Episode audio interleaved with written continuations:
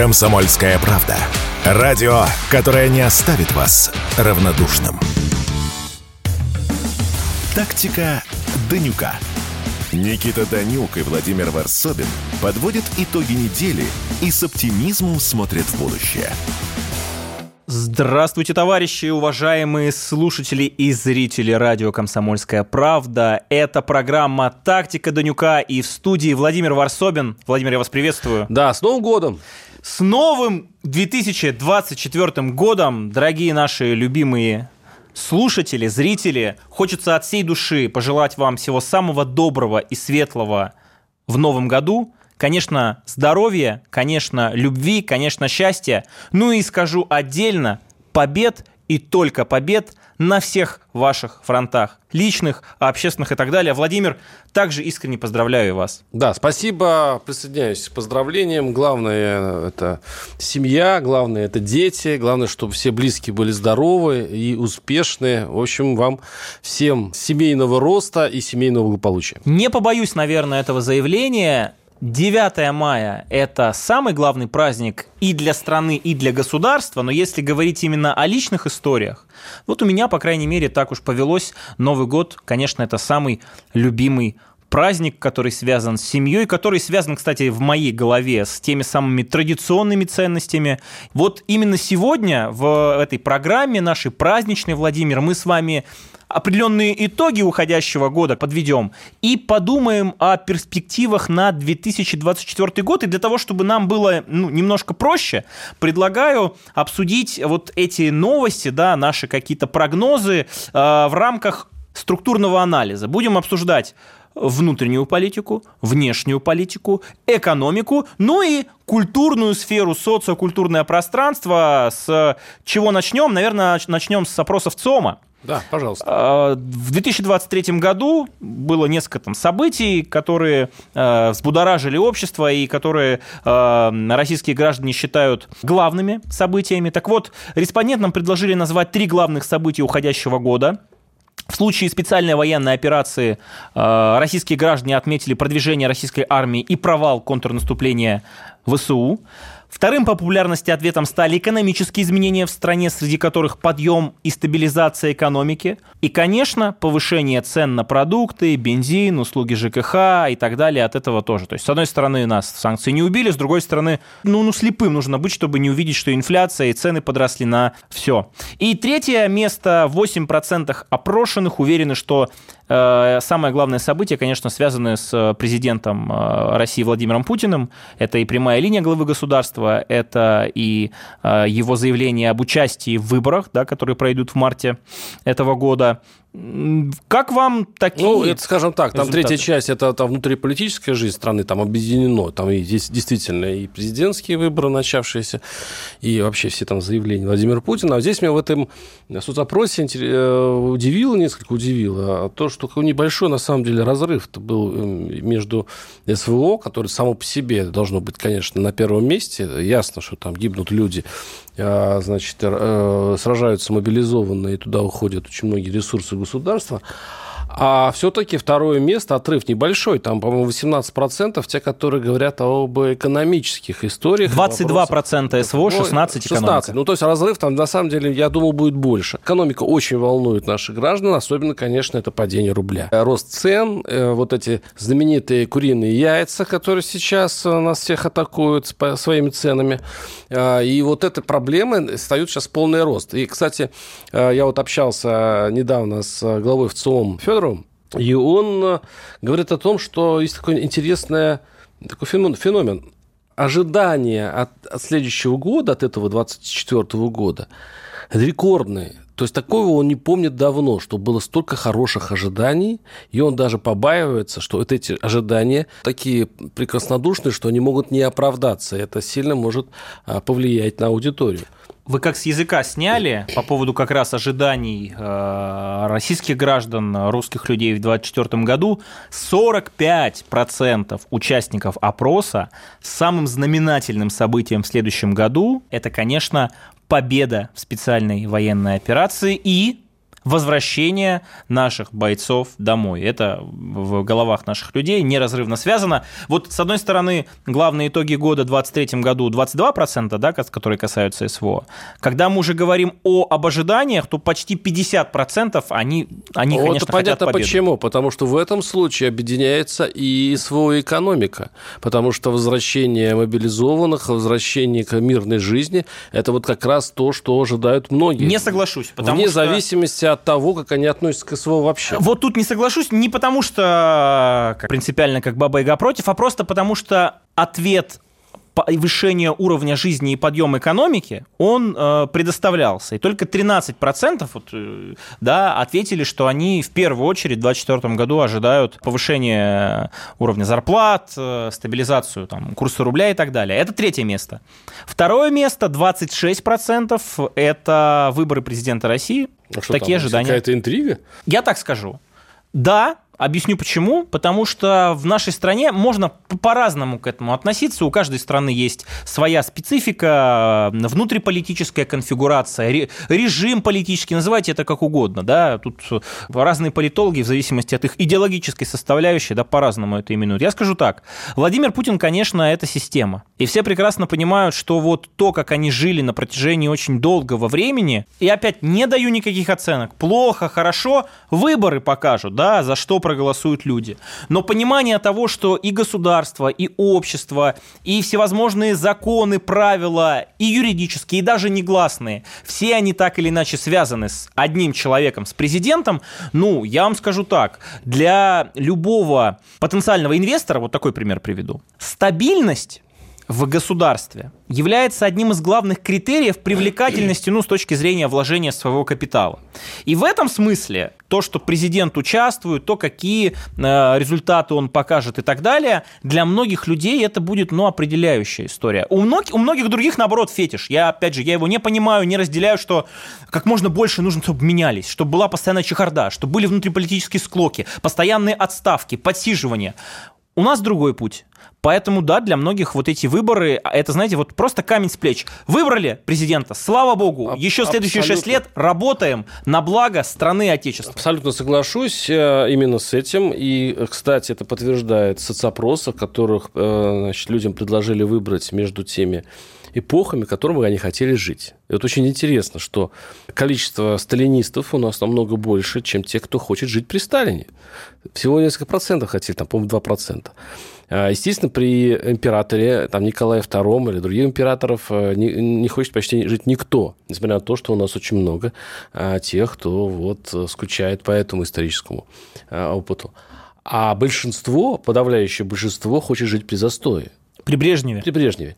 И вот это любопытно. Я совершенно соглашусь, что у нас такая система, при котором очень много зависит от, от конкретного лица. Даже если это, помню, советский строй был, да, то есть по большому счету там все-таки были какие-то противовесы, какие-то там политбюро и так далее. Не все сильно зависело от одного человека, но вы помните, да, чем закончился э, эпоха Брежнева? Смертью Брежнева. Там дальше... Э, Андропов был. Не перебивайте, да. Дальше случилась какая-то история. Как только умирает Брежнев, появляется Андропов. Ну, вроде бы человек из КГБ, вроде бы человек с железной э, хваткой и так далее. И тут все ползет, все уже начинает расползаться. Там он делает облавы в кинотеатрах, пытаясь каким-то образом вернуть людей на работу. А там уже все, и кухонные разговоры, и, и народец такой начал уже такой недовольным быть. А дальше вообще Черненко появился. Вообще человек там практически одной ногой в могиле, да. И потом Горбачев. Действительно. Так Будь эта проклят, система, которой вы любуетесь, вот это, раз, это российскую традицию, которая, вот жела, желается, которая желает все время опереться на одно лицо, это же и сила, и слабость. Сила понятно почему. Это действительно стабильность. Все понимает, что ожидать и так далее. Правила игры диктуют первое лицо, и все к этому привыкают. Но именно в этом состоит слабость, потому что сама система заточена на первое лицо, и в случае все мы смертные, и все мы биологические существа, это все исчезает, система начинает просаживаться. С одной стороны, да, с другой стороны, у нас ведь нет эмпирического опыта. Мы вот все тут говорим о том, что у нас очень такой, э, ну, у система... У нас этот опыт очень большой. Нет, вот в случае Владимира Владимировича Путина у нас этого опыта не было. У нас есть опыт как раз прямо противоположный. По-разному можно к этому относиться, но все-таки с 2008 по 2012 год президентом в нашей стране был Дмитрий Анатольевич Медведев. Я дословно не знаю, как проходили разграничения полномочий, что это был за тандем, кто там определял, за кем было последнее слово. Но сам факт того, что система при другом человеке, пусть и давайте так скажу, юридически, скажем так, друг, друг, другом, да, она не поменялась, она выдержала вот этот экспериментальный такой стресс-тест, ну, по-моему, это нет, как бы очевидно. Нет, нет, ну как же нет? Не подходит. Почему не аналогии. подходит? Ну, потому что это действительно тандем был. Вот, кстати, вы сказали, что, наверное, все-таки решал там э, Медведев, наверное. Вот Кудрин тоже, наверное, так думал. Э, он не то, что он... Нет, он думал, что вообще-то решает Путин. Вот именно, и поплатился за это. Да, и там долго решали, что сделать, потому что действительно там э, оба как-то в тандеме пытались э, разграничить свои полномочия, и слава богу, что это не вошло в конфликт. Вот. Но все равно этот опыт, ну, скажем такой, он скорее, э, ну, такой, как, как это назвать-то, сюрреалистическо слово я забыл, это ну, такой полусказочный, он вряд ли когда-нибудь повторится. Вот и посмотрим. Это как в свое время Иван Грозный ставил татарского э, хана на свое место. Аналогия не засчитывается. Вернемся в следующей части. Это «Комсомольская правда», тактика Данюка. Владимир Варсобин, Никита Данюк. Оставайтесь с нами на «Комсомольской правде». Тактика Данюка. Никита Данюк и Владимир Варсобин подводят итоги недели и с оптимизмом смотрят в будущее. Радио «Комсомольская правда» — это тактика Данюка. У нас есть тактика, и мы вместе с Владимиром Варсобиным и придерживаемся. Правильно? Ее ну, это ваш, да, ваш лозунг, я с ним давно смирился. Э, слушатели, уважаемые, зрители наши, нравится ваш, вам наш лозунг или нет, с которым смирился э, Владимир Варсобин. Тут вот, кстати, хорошую вы подводку дали по поводу того, кто смиряется с чем. Э, мы ведь все жили в 2023 году в первой половине в информационном пространстве, которое было сконструировано не нами, где а, то тут, то там из каждого утюга мы слышали про контрнаступление вооруженных сил Украины. Никаких громких заявлений с нашей стороны не было. Все прекрасно понимали, что действительно а, пора будет э, сложная, что большие силы будут брошены на то, чтобы продемонстрировать какие-то успехи западным э, кураторам. И, наверное, один из главных итогов невероятно для меня приятным является то, что вот это контрнаступление пресловутое, оно не просто провалилось, оно провалилось с треском.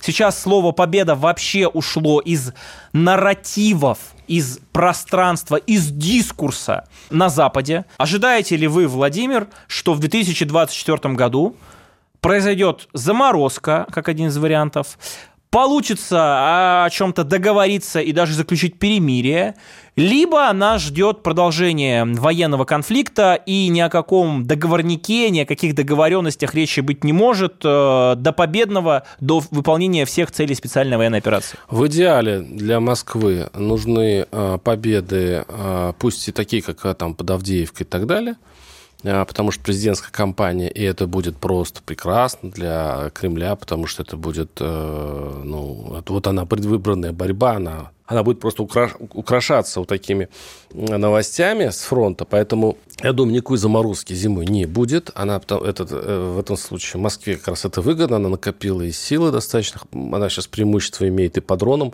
и по бронетехнике и так далее украинская сторона как раз испытывает дефицит уже почти во всем, и этим надо воспользоваться. Поэтому вот ближайшие полгода никакой заморозки я не вижу.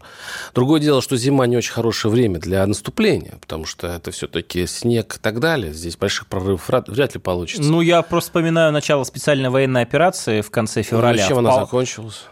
Если мы говорим о каких-то территориальных вещах, географических, скажу так, ну, зима не помешала и вплоть до Киева дойти. Это будет не самый удачный этап, э, скажем, СВО, который потом будут изучать в учебниках. Я думаю, что, ну, если вопрос э, насчет заморозки, она случится в следующем году, я считаю, возможно, весной и летом, но это не будет действительно переговор, это будет просто как Северо- и Южная Корея. Вот если сейчас верить тем сливам, которые сейчас, вот, допустим, э, японские газеты, пресса пишет, так, что... да, расскажите нашим, ну, так, что, что за японские что, сливы? Что, то, что Москвовщина настроена на 5 лет на 5 лет операции, и, в общем, уже на, на это, собственно, идет... Москва прекрасно понимает, что только в умах оголтелых ультрапатриотов э, можно легко взять Одессу там, и другие крупные города. Это будет очень такое ползучее наступление, очень медленное и так далее. В том случае, если, конечно, э, не будет выброшен белый флаг. С другой стороны, вероятно, всего будут проблемы американцев с выборами Трампа, Э, как они будут его обезвреживать, тоже непонятно. И им будет не до Украины. В общем, все карты, которые сейчас на руках у соперников, все они говорят о том, что э, Украине ничего особо хорошего в этом следующем году не светит. Единственное, это вот э, заморозить конфликт. Я во многом соглашусь.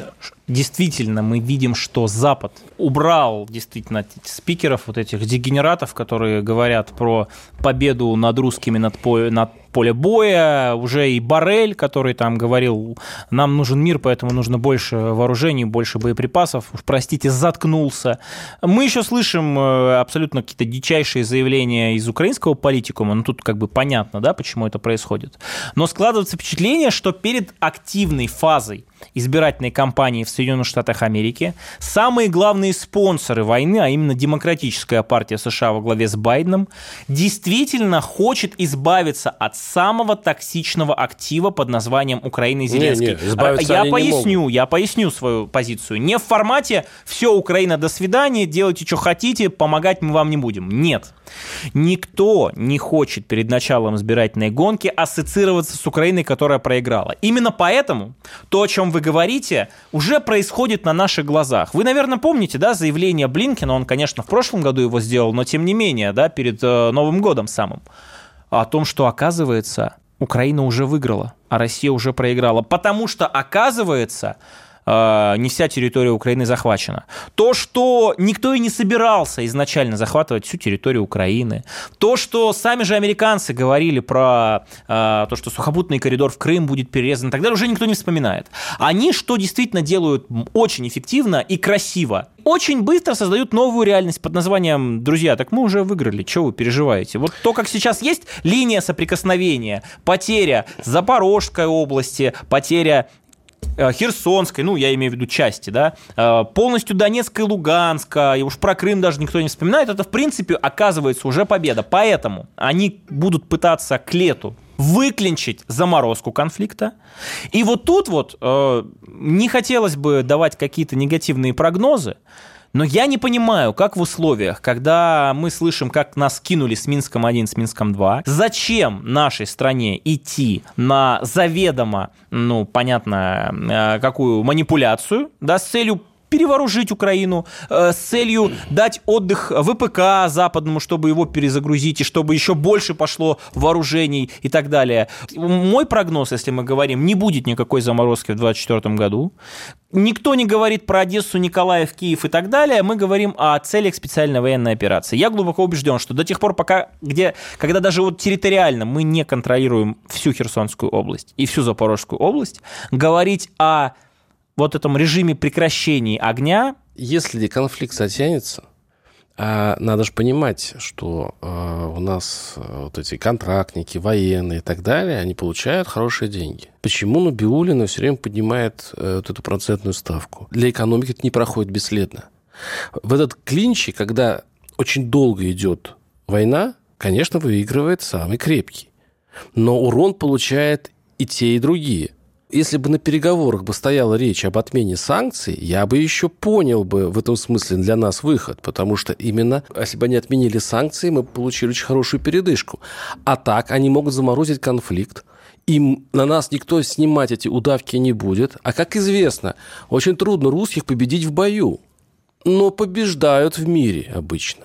И именно мир заморозка, в этом опасность. Бывает, что заморозка какая? Мы ничего заморозку не объявляем, но сил уже наступать недостаточно, У этих тоже недостаточно. Это как вот Варден э, в Первой мировой войне, когда вот, вот есть тупик, вот он есть тупик. И обе стороны их расходуют и человеческий материал, и деньги, и так далее. А они не бесконечны. Стоп, стоп. Ну, чем потом э, мировая война закончилась-то? Германия капитуляцию-то подписала, простите. Я просто к тому, что на это накладывается всегда внутриполитический кризис. Конечно. Мы наблюдаем его Конечно. точно не в нашей стране. Мы сейчас, кстати, посмотрим, получится ли в 2024 году Зеленскому остаться у власти. Мы наблюдаем кризис в целом вот государственности, потому что э, очевидно, что та самая Украина, она как ну вот больной, который лежит на искусственной вентиляции легких, который без постоянного вливания вот этих препаратов просто не может поддерживать свою жизнедеятельность. Сейчас, я знаю, вы, вы все время говорите о том, а, что как плохо Украине. Конечно. Обратитесь на нашу сторону. Вот смотрите, что происходит. Сейчас у нас победная реляция о подъеме экономики. Это правда. ВВП растет. Это правда. А зарплаты растут. Это тоже правда. Но это правда в том, что у нас сейчас раскручен маховик ВПК. У нас это все поглощает и деньги, и ресурсы, и зарплаты, и так далее. Но это же невозможно, это же не может продолжаться бесконечно. И когда это все остановится, мы же не можем все время производить танки. Нам же нужна своя, нам нужны комбайны, нам нужны своя, свои машины. Мы же не будем так только на китайских ездить. И когда вот это все в итоге мы обернемся снова в мирную жизнь, вот тогда нам, может быть, ударит другим концом по, по, по нам. Потому что война придет к нам именно в экономическом смысле слова. А, э, в отдельной части мы экономику обязательно обсудим. Вот а, чтобы закончить обсуждение итогов 23 года... То есть мне... Черной пятницы какой-нибудь, когда рухнет э, э биржа, биржа, когда рухнет вдруг ни с того ни с сего. Был прекрасный 98 год, если я не ошибаюсь. И вдруг, я помню, август, черная пятница, все рухнуло. Ни с того ни с сего. Вот этот, как бы, как называется это, черный лебедь, да? Все хорошо, безмятежно, все растет, все надеются и так далее. И вдруг что-то в этой хрупкой экономике надламывается. Ну, тут давайте так скажем. Что угодно может произойти, если мы говорим о черном лебеде, о феномене черный лебедь, да? Смысла обсуждать этого нет. Мы не Конечно. знаем. Но... Знаем мы другое, что мир в 23 году, ну, на самом деле раньше, в 22 году, еще больше показал, что решение всевозможных задач, Возможно, Сейчас с помощью, э, с помощью боевых яйца. действий. У нас яйца. Подождите, то, что у вас яйца, и у нас яйца. У нас у всех тут яйца, как в старом, знаете, анекдоте советском. Мы это, конечно, обсудим. Я просто хочу вот в конце этой части э, вспомнить про Карабах про то, что не только специальная военная операция, есть много других горячих точек, можно тем спорить, более рядом помянуть. с нашей страной. Э, есть Газа, то, что в 23 году происходило с маленьким сектором газа, это притча во языцах. И, знаете, я сейчас цинично скажу. Но, учитывая специальную военную операцию, нам в каком-то смысле повезло. Потому что вот та дичь и то, что происходит с э, палестинцами в секторе Газа, открыло глаза многим, слава богу, на то, какими инструментами пользуется Россия в рамках СВО и что могут себе позволять другие страны по типу э, Израиля и Соединенных Штатов Америки. Это «Комсомольская правда», «Тактика Данюка», Владимир Варсобин. Э, вернемся с вами через одно мгновение. Оставайтесь на волнах «Комсомольской правды». Западные платформы продолжают атаковать радио «Комсомольская правда». YouTube удалил канал нашей станции. И вот теперь новый вывод. App Store убрал приложение «Радио КП» со своей площадки. Но обладателям айфонов не стоит расстраиваться – вы всегда можете включить радио «Комсомольская правда» в плеере на нашем сайте radiokp.ru. Ну а для андроидов ничего не изменилось. Приложение «Радио КП» доступно в Google Play. Слушайте радио «Комсомольская правда». Никаких фейков, только проверенная информация. Тактика Данюка. Никита Данюк и Владимир Варсобин подводят итоги недели и с оптимизмом смотрят в будущее. Радио «Комсомольская правда», тактика Данюка, Владимир Варсобин и Никита Данюк, у которых есть тактика, и они ее придерживаются. Коротко еще вот несколько информационных, так, мне кажется, важных таких явлений, э, связанных с экономикой. Вы уже говорили про яйца, да. Да, куда сейчас без них? Рост стоимости топлива и продуктов питания, конечно, двухзначный. То есть, ну, я не вижу 7% в инфляции. Может быть, вы видите. Но объективно жизнь, по крайней мере, в московской столице, я уверен, что и в регионах и, подорожала. Знаете, в чем еще беда? Вот когда включаешь телевизор, там показывают, мы догнали Германию, мы обогнали Японию и так далее. А люди-то это все слышат. И я, э, знаю, я знаю, сколько в провинции получают э, бабушки вот эти пенсии. А вы знаете, что на эти 15-20 тысяч, как может человек, заплатив за ЖКХ, пойти там оставшуюся 8-9 тысяч рублей, и посмотреть, сколько стоят эти куриные яйца. Стоп, стоп, стоп.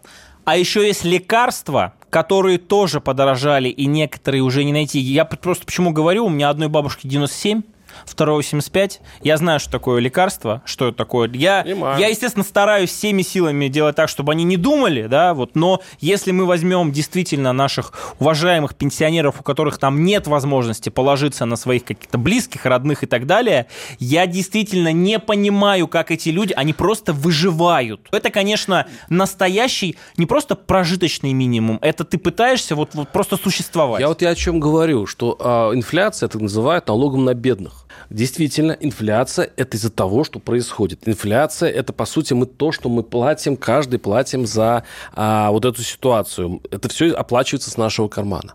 И это я тоже понимаю. Но, к сожалению, именно это приводит к грандиозному расслоению общества.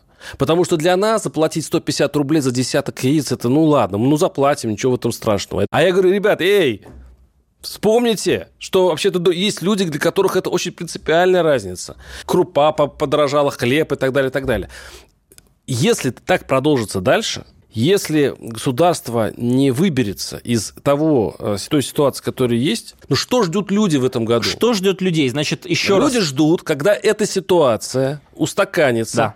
цены перестанут расти, чтобы все в итоге можно не на один неделю, на две недели планировать свою жизнь, а на полгода, год, в конце концов. И вот в прошлом году, да, когда Ставки была... Ставки в банках, чтобы понизили Вот, когда была большая конференция Владимира Путина и параллельно еще прямая линия, он сказал о том, что да, история с инфляцией а, она неприемлема. Мы ждем, ну то есть, видимо, э, и президент, и правительство ожидают корректировку определенную, что мы уйдем из этой инфляционной воронки. Другое дело, что на этом фоне Центробанк увеличивает ключевую ставку все больше и больше, кредиты становятся все более недоступными, льготная ипотека, которая действовала все вот последнее время, она скорректирована значительно, стало ее взять намного сложнее. Собственно, ладно, мы боремся с инфляцией, это постоянно говорит у нас Набиулина, но простите, а то, как происходит падение курса рубля, причем непонятно даже вот этих экономических оснований. Почему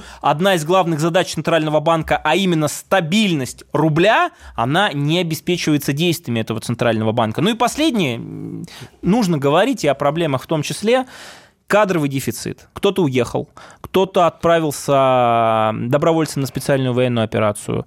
Но я вот могу сказать, что огромная нехватка людей, рабочих профессий, а, профессий специализированных, в том числе инженеров, в том числе людей, которые нужны на заводах, на производстве. Я это прям ну, вижу. Ну и, естественно, автоматически мы говорим о том, что в связи с этим э, есть кадровый дефицит э, во многих отраслях, а вот здесь, здесь крайне важный для нас. здесь страны. цепочка идет. Это значит, нужны мигранты, вот патриарх. Стоп, стоп, стоп, стоп, стоп. Э, по поводу того, где нужны мигранты, знаю, что строительная область отрасли очень нужны мигранты, мы знаем по какой причине. Знаю, что в сфере услуг очень нужны мигранты, потому что очень любят они пользоваться там бесправием мигрантов. А, если нормальную проводить политику, в том числе кадровую, то спокойно, без огромного количества мигрантов можно обойтись. Тихо, как в сельском тихо, хозяйстве. Вы мистер очевидности. Подождите. Да. То, что, то, что так, вы подождите, говорите, вы тут говорите, это, нужны это мигранты. Подождите, они они подождите, нужны определенным подождите. силам, которые используют Нет, их вот, и зарабатывают на мигрантах эта история деньги. пока, э,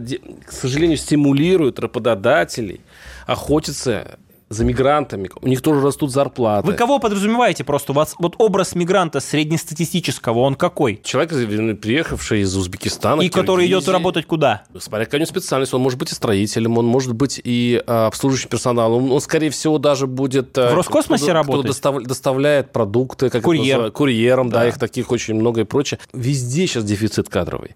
Это тянет за собой еще и межнациональную проблему. А, Патриарх недавно заявил, что, дескать, ребят, в этом есть и своя угроза, потому что теряется идентичность. Если при определенном количестве мигрантов в обществе, а, ну, даже, даже вот патриарх об этом э, заявил, что это есть одна из, один из вызовов исторических. По большому счету, вы сейчас описываете, каждая проблема цепляет за другую проблему и тянет ее. То есть это такой, такой маленький паровозик, да, который впереди, конечно, СВО. Все это, это, конечно, порождение этой ситуации. И мы это получаем. И мы это будем тянуть до тех пор, пока это все не закончится. История с мигрантами, с неконтролируемым потоком мигрантов, в том числе низкоквалифицированных, не связана со специальной военной операцией. Это было до спецоперации. И конфликты этнические, в том числе размытие Нехватка идентичности... рабочих рук произошла Владимир недавно. Владимирович, э, как же приятно обращаться к вам по отчеству. Конечно, коэффициент увеличился, но уж простите, я точно вам могу сказать, что история с мигрантами, с тем, что определенные лобби которые в разных отраслях пользуются, огромное количество квот выдают и так далее, это не про СВО. Это про тех, кто на фоне СВО Именно все по... еще пытается заработать деньги, все еще вместо того, чтобы развивать в том числе э, возможность нашим людям достойную зарплату иметь, нашим людям получать хорошую квалификацию, нашим людям давать высокие заработные платы, вместо этого квоты на 100 тысяч строителей, пожалуйста, заезжайте. А почему так это работает? Ой, а вы знаете, у нас рабочих рук не хватает. Проходили мы эту историю. Нет, вы сейчас выходите на какую-то тему специализированную про мигрантов. Конечно, там есть свои а, подводные камни, своя там а, своя история. Но а, ведь не зря Набиулина повышает эту процентную ставку. Вы, мы рискуем просто вот со всеми вот этими денежными вливаниями, станок печатает, потому что нужны и на войну, и на все деньги, мы можем остаться с бумажками. Это будут деревянные, никому не нужные рубли. Набиуллина именно сражается с тем, чтобы эти деньги хоть что-нибудь стоили. Ведь э, у нас сейчас растут зарплаты, потому что работодателям нужно как-то заманить вот, это, вот этих людей. Это не только мигранты, это просто сотрудники. А, а людям надо платить ипотеки под, под повышенные, конечно, и так далее. Все дорожает. Вы знаете, и этот маховик, это, это закручивается, закручивается. И Набиулина, вот еще ее многие ругают, что она, дескать, душит экономику. А это проблема такая, что она, если это не сделает, будет фантики. Но вот самая, мне большая, самая большая угроза – это именно 5 лет. Если действительно государство собирается этим заниматься еще 5 лет, вот это уже вопрос не военный, не политический, а чисто экономический. Удержится ли вообще разогретая, просто раскаленная экономика вообще в целом состоянии? Я глубоко убежден, что дело в результате, а не в процессе. Я убежден, что история про пять лет это же не э, самоцель. Вот пять лет у нас есть, мы все пять лет будем проводить специальную военную операцию. Если цели этой специальной военной операции можно достичь за два месяца, не только в том числе военным путем, я уверен, что они будут достигнуты. Ну так вот... Санкции никто не снял. Э, подводя итоги экономики, как раз, Владимир, спасибо вам. Хотелось бы отметить, что да, на фоне сложностей внутренних, то внешнее давление, которое смело бы любую другую страну, мы выдержали начали обходить мы выдерживаем. санкции. Вы правы, мы выдерживаем, мы находимся в процессе до сих пор. Обходить санкционные запреты научились продавать наши энергоносители, которые, с одной стороны, вот это черное золото, нефть, газ, углеводороды всю жизнь были нашим проклятием, потому что, ну, это очень просто, да, извлекать природные ресурсы, я сейчас упрощенно говорю, и продавать, и наполнять свой бюджет. Но именно это стало нашим спасательным кругом. Что дальше? Страны, многие страны заинтересованы в развитии наших торгово-экономических отношений. В первую очередь на пространстве СНГ Худо-бедно мы переходим на торговлю в национальных валютах уже как раз в рамках Евразийского экономического сообщества чуть ли не там до 80% дошел эти показатели. То есть дорогу осилит идущий, да, сложно, да, иногда прям совсем невыносимо, но мы идем к цели, к победе. Следующая часть э, «Тактика Данюка на комсомольской правде». Оставайтесь и не переключайтесь. Все программы «Радио Комсомольская правда» вы можете найти на Яндекс Музыке. Ищите раздел вашей любимой передачи и подписывайтесь, чтобы не пропустить новый выпуск. Радио КП на Яндекс Музыке. Это удобно, просто и всегда интересно. Тактика Данюка. Никита Данюк и Владимир Варсобин подводят итоги недели и с оптимизмом смотрят в будущее. Радио «Комсомольская правда». Тактика Данюка. Владимир Варсобин и Никита Данюк поздравляют слушателей и зрителей «Комсомольской правды» с наступившим 2024 годом. Процветание, счастье в каждый дом. Мы ведь в самом начале специальной военной операции неоднократно э, говорили, что вот те изменения, которые происходят, они воплощаются в жизни страны не сразу. Чиновники не привыкли к военному времени, бизнес не привык к военному времени. Да даже сама армия, как мы помним, понадобилось ей какое-то время для того, чтобы, ну, скажем так, привести себя в кондиции и, собственно, э, блестяще выполнять задачи, которые она выполняет. Но вот у нас есть очень тонкая сфера, под названием культура, информационное пространство, интеллигенция, давайте так это назовем. С кем вы деятели культуры? Вот с кем эти деятели культуры, хочется как раз поговорить. Э, в 2022 году они все, подавляющее большинство, были с теми, кто уехал, были с теми, кто спонсирует вооруженные силы Украины, э, были с теми, кто считал, что нужно отречься от слова «русский», «русский народ», «мне стыдно быть русским» и так далее. Это весь 22 год я наблюдал. Однако в 2023 году и особенно в конце 2023 года природа и общество наше начинает очищаться. Я не знаю, самоочищаться, либо работают механизмы по очистке, в том числе культурной, на немножко других уровнях, но вот этих всех предателей, иностранных агентов, негодяев, которые спонсируют Украину, которые поливают грязью русскую армию, русский народ, но при этом кормятся за счет государственной кормушки, начали не всех, но аккуратненько посылать к черту. Я в первую очередь, конечно, вдохновлен вот этой всей движухой вокруг так называемой голой вечеринки Ивлеевой, но это просто, знаете, как такой апофеоз. И складывается впечатление, что этот процесс, он произошел, ну, он был неизбежен, вопрос только в том, когда бы он начался. И 2024 год, если мы говорим о прогнозах, на мой взгляд, станет годом, ну, если не э, полномасштабного какого-то очищения нашего культурного пространства от предателей, апостатов и ренегатов, то, э, прямо скажу, вероятность возвращение какого-нибудь иноагента Максима Галкина или, не дай бог, какого-нибудь э, Макаревича, тоже иноагента, в нашу страну именно в 2024 году, шансы на это, я считаю, намного меньше и ниже, чем в 2023. Как вам перемены на культурном фронте, Владимир? А, нет, они примерно, ну, если, конечно, убрать все ваши горячие идеологические слова, а, то, в принципе, я согласен, они примерно так и тенденции выглядят, но Здесь мне любопытно, а кто это делает? Это делает действительно общество? Да. Или кто-то от имени общества? Я сейчас задам один маленький вопрос. Давайте. Было бы более натурально и естественнее, если мы говорим об обществе, не запрещать концерты, а давать их проводить. Если нет зала, значит, люди проголосовали ногами. Но почему-то выбран другой путь. От имени общества, что, дескать, оно, раз, оно разъярено, оно не согласно, отменяют концерты, а запрещают а, значит, черные списки телевизионных э, программ. Где тут общество? А вот оно и... Почему через концерт его не посмотреть? Оно так и работает. Значит, объясняю. А, можно в качестве примера я приведу э, для кого-то ненавистный, загнивающий, а для кого-то, наоборот, прекрасный образец для подражания Запад. Что такое культура отмены на Западе, которая, конечно, есть, и которая, собственно, в нашей стране, вот в случае там с этой Евлеевой и Компашкой честной, проявляется на 100%. Как работает культура отмены? Как, происходит какая-то дичь. Ну вот, по мнению людей, большинства общества, да, вот мы сейчас говорим конкретно про, например, нашу страну общество начинает негодовать. История с этой вечеринкой, она ведь не про то, что таких вечеринок раньше не было, конечно, были. И история про неуместность, пошлость и вот это нарочитое, знаете, пренебрежение к людям. А, наши ребята на фронте увидели эту историю.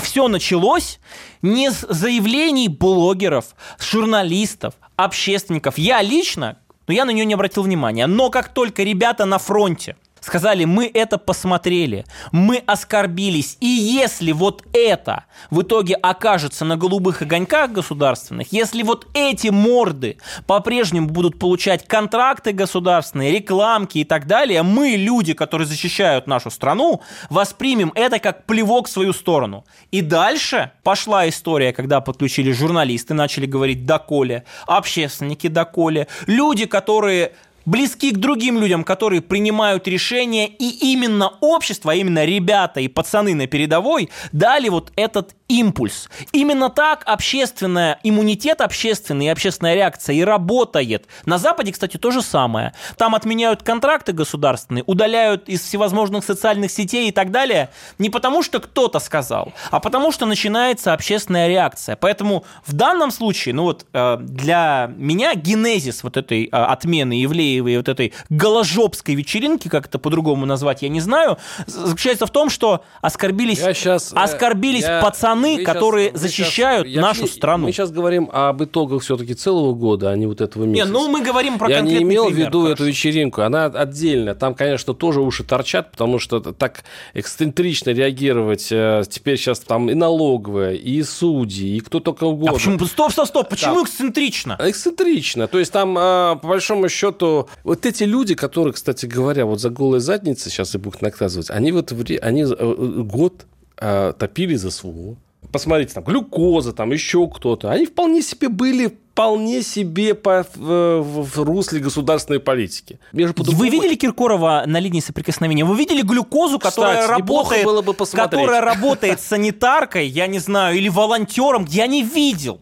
Вы на соприкосновении шамана, видели шамана? Шамана, шамана на территории Донецка, я еле загнали, я видел. Еле загнали. А Киркорова, глюкозу, Шаман долго Ивлееву, которая там в своих социальных сетях рассказывает, я не политик, но мир, дружба, жвачка, все я призываю звезды, руководство. Все звезды Плевать такие. хотели. Так что не надо. Рейдер шаман известный, его не знаю, как, как какой-то полк обеспечит. Только райдер. Что, что, райдер, да его туда долго заманивали. Так вот, э, а то, что мазаны. нашлись проблемы с налоговой, так подождите, Я ребята, говорю о другом. Если Почему проблемы есть? те люди, которые еще до этой вечеринки, я говорю, не говорю не об этой чертовой вечеринке, вот до этого, там вот эти отмены концертов и так далее, не дают зрителю самим решить этот вопрос, потому что самый лучший эффект – это пустой зал. Есть такое выражение, называется «капитал не имеет отечества».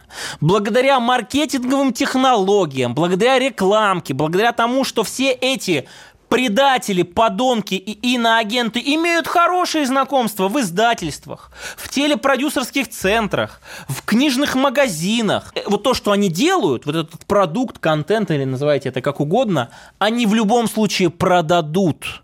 Именно здесь как раз и нужно, чтобы вмешалось государство. История про то, что раз вам не нравится, раз там тот или иной предатель, не ходите и так далее, правильно.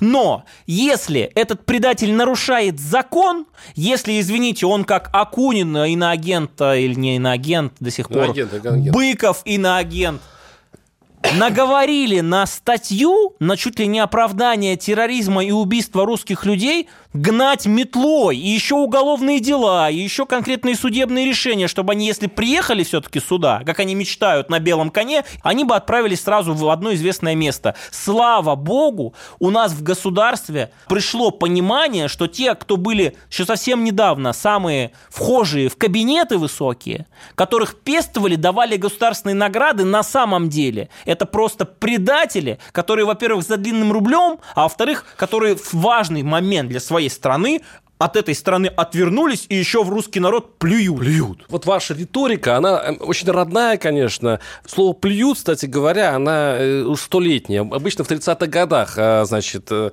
часто употребляли это слово, мне иногда заводит. Комсомольская риторика в хорошем, возможно, там, 30-х годах стиле, да, это гадина, это, значит, точно. Вот послушайте меня. Я думаю, что в следующем году очень будет большая проблема – в связи со всем этим.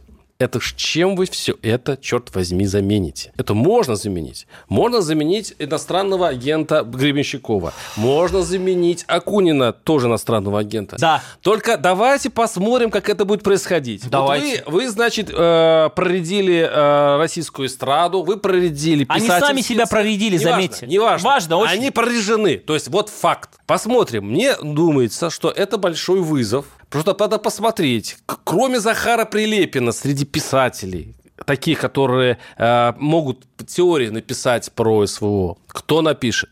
Сидел на вашем месте Захар Прилепин, и говорил, что когда он делал кастинг на свой фильм, 70% а, актеров отказались. Есть некая, я же не говорю, что я сейчас а, как бы не то что издеваюсь или хочу, чтобы этого не произошло, но мне важно, чтобы а, вы тоже понимали, Никита, это нужно заменить. Правильно. БГ. Правильно, надо, все нужно инагента. заменять. Надо заменить Акунина. Все нужно Вам заменять. нужно найти вот именно тех каких гениев и талантов, Хорошо, что которые, могли, которые могли бы это сделать. Иначе все обрушится. Полна будет... наша земля гениями. Я помню философский пароход и стенание. О боже, как Советский Союз без этих прекрасных, многие были невероятно достойные люди, но тем не менее, сможет прожить, культуры не будет, литературы не будет.